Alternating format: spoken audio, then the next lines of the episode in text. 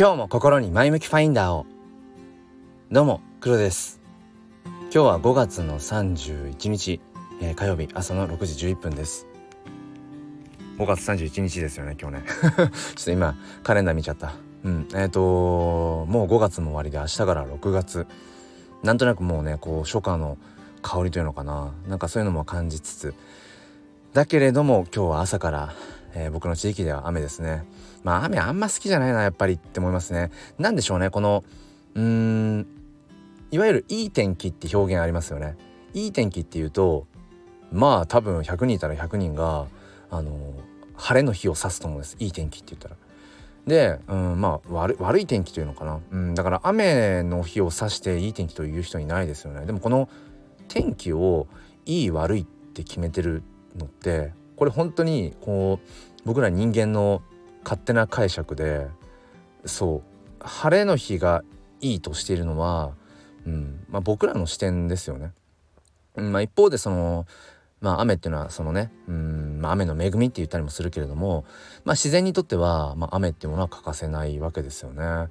なんかそんなことをふと思いつつ、まあ、人間って本当に自分勝手な生き物でうんなんかさもねこの何て言うんでしょうね世界を牛耳ったような、ふうに思っているけれども、うん、やっぱり自然の前ではすごくちっぽけな存在だよなって。なんか冒頭こんな話をするつもりじゃなかったんですがなんかこんな話になりましたね。うんそうそう。なんかね冒頭に話そうと思っていたのはえっと僕はここ最近ねその NFT とか Web3 とかメタバースとか、まあ、仮想通貨とかそんなあたりの話をよくしているんですけれどもまあとはいえあのー、まあ妻と娘がいるので、えー、子育てとか教育の話、うん。まあ、あとはまあその家庭のね中の話みたいなこともするんですけども昨日はねふとねその結婚について話をしたんですが何でしょうね。皆さんやっぱりこの Web3 とかっていうようなうん時代の先端の話よりもその 結婚生活とかそう、うん、結婚してよかった理由みたいな割とそういう方の話も好きなんだろうなっていうそういうリアクションを、えー、昨日はいただきましたが、えー、まあなんだろうな別にだからどうのって話じゃなくてね、うんまあ、今日も変わらず自分が今、うん、この瞬間にうん考えていること思っていることっていうのを、まあ、声の記録として残していきたいと思います。えー、ということで、えー、今日はなんだっけなえっ、ー、と、ま、ルーティンというその束縛そしてその解放っていう話をしていきたいと思います。よければお付き合いください。このチャンネルは切り取った日常の一コマからより良い明日への鍵を探していくチャンネルです。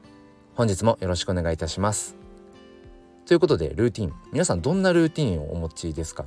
まあ、朝のルーティンとかね言ったりしますが、まあ、僕は起きてうんえっと食器乾燥機で終わっている食器を片付けたりだとかうん洗濯物も乾燥機付きなので全部こう終わってるものをね、え、畳んでなんていうことをしてんで朝のジョギングを、えー、してそして自分のなんだ身支度を済ませた上で、えー、とこうしてスタンド FM でこう収録をするっていう、まあ、これが朝のルーティンだったりするんですね。やっぱりこのルーティン化しておくっていうのはすごく大事ですよね。こう何かこう習慣化しておくことで、うん、自分のそのリズムを作っていくそれはリズムっていうのは心もそうだし体もそうだしやっぱり大事だと思うんですよね。ルーティン化しておくっていういわゆるその、うん、固定の何かっていうのかな、うん、もう決めた決まったことというかもう自分の中でシステム化しておくっていう、うんまあ、これはすごくうん重要なことだと思うんですね。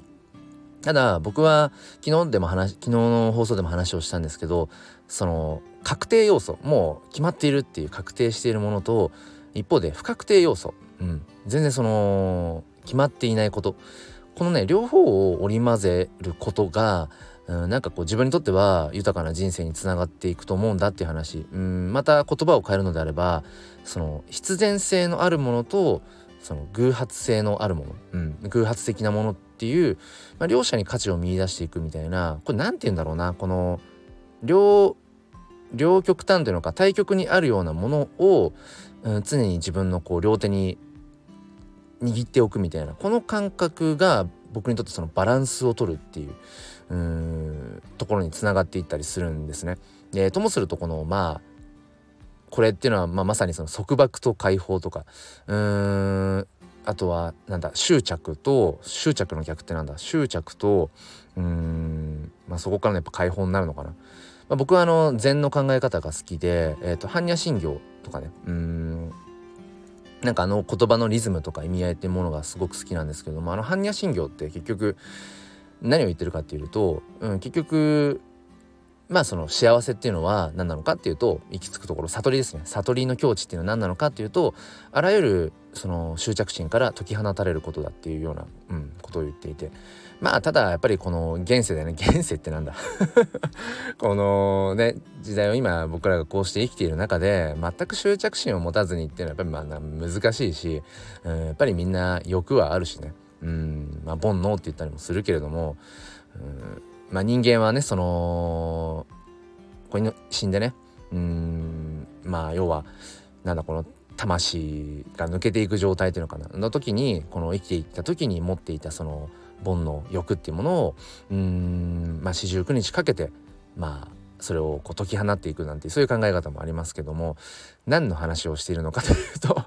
すぐ脱線しちゃうんですがそうですね。そのルーティンですね。うんそうそう。だから決まりきったことだけではやっぱりうんなんか前に進んでいけてない感じがする。だからルーティンだけだとなんかその場にとどまってるっていうのかな、まあ、もちろんそのその安定した固定した確定した要素を持っておくことで自分の足元がきちんとやっぱりうんしっかりしている分うんなんか高く飛ぼ飛びたい時に、うん、飛んでいける要は不確定要素のところに飛び込んでいけるっていうふうに僕は思っているんですね。でえっとそのじゃあ具体的な話をすると、うん、ルーティン化したものと、うん、そうじゃないものっていうので例えば自分はどうしてるかっていうと僕はそのこのスタンド FM をはじめまあいろいろ、まあ、ボイシーなんかもそうですけど、まあ、ラジオ放送を聞くんですね。でこの時に僕がとっている方法としてはえっ、ー、ともう必ずこの人は固定で聞くって決めた、えー、フォローしている人とえっ、ー、とあえてフォローせずにうん気が向いた時思いついた時に聞く人っていう風に分けています。うん、分けています。でこれは何でかっていうともう本当にその、まあ、スタイフもそうだしボイシーもそうだけど、まあ、フォローしておくと、まあ、そのパーソナリティの方の新着放送っていうのは、まあ、勝手に、ね、自分のタイムラインにこう流れてくるわけで、えーまあ、自動再生をしておけば、まあ、変な話その勝手に聞けるわけですよね。まあ、スタイフの仕様で言うとうーん若干違う部分もありますが、うん、要はフォローしておくとうん確実に自分のそのルーティンの中に、えー、現れるわけですよね。でもちろんうんとそれはそれで一つ価値があるんだけれどもなんかそればっかりにするとなんだろうなそれを聞かな全部こう聞くこと消化することに目がいってしまってなんか不健全だなって僕は思っていてうんなのでそのあそういえば今日の気分はあの人の声を聞きたいなって言ってうんその人のところに聞きに行くっていう手法を僕はあえて取っていたりします。でこれはね、えーと、フォローをうんする人を時期によって、えーとね、あえて変えていたりします。えー、少し前までは、えーと、割と僕はその教育系子育て系のラジオを聞いていたりだから要はフォローしてる人が比率的に多かったんですけど、うん、あえてそれをちょっとこう外してだからルーティン化から外して、まあ、最近はもう本当に Web3 メタバース NFT 関係の方を、まあ、一応ルーティンの中に、えー、入れるためにフォローしてるのがほぼほぼなんですね。うん、でもやっぱりそれだけだと何だろうなちょっと違った味がやっぱり楽しみたくなってまあそれはまさにあの食べ物にも似てるなと思うんですけどやっぱりちょっと違う味を楽しみたいなって体が思うんですよね。で体がその求めるものって結構それは本質的なものがあったりとかする気がするんですよねだから食べ物なんかでも今日なんかちょっと脂っこいもの食べたいなってあれは結構その体がそういうものを本当に欲しているからまあそういう時はまあむしろ変にねうん考えすぎず脂っこいものが食べたいと思ったら脂っこいものを食べちゃうみたいな。今日はさっぱりしたものがいいなって思うんだったらやっぱり体がそういうものを求めてるんだしっていうなんか割とそういうところが僕はね感覚的にはあって、うん、だからまさにこの今ラジオで例えましたけどちょっと今日はこういういう類の声を聞きたいなとかっていうふうに思ったらなんかそのパーソナリティのところに行く。だからそれをあえてフォローはしていないかったりするけどでも自分の中にはちゃんとうんあの人の声こうこの人の声みたいなこうリストが自分の中にあるんですよね、うん、だからなんかあえてその全部が全部自分の聞きたい人全部フォローしていないよっていうちょっとねあのへんてこな僕は ことをしています、うん、だからそういうふうにあえてその、うん、ルーティン化させておくものと、うん、そのルーティンの中からはあえて外しておくことで、うん、自分の体がいやちょっとさ、うん、普段のルーティンとは違ったあそこ行ってみたいよねとかちょっといつもね朝食はパンだけど今日おにぎり食べてみたいよねみたいな、うん、なんかねその感覚余白っていうのかな、うん、そこがちゃんと持てるように、えー、しておきたいなっていう、うん、だから、えーと、ルーティンっていうのはある種の僕は束縛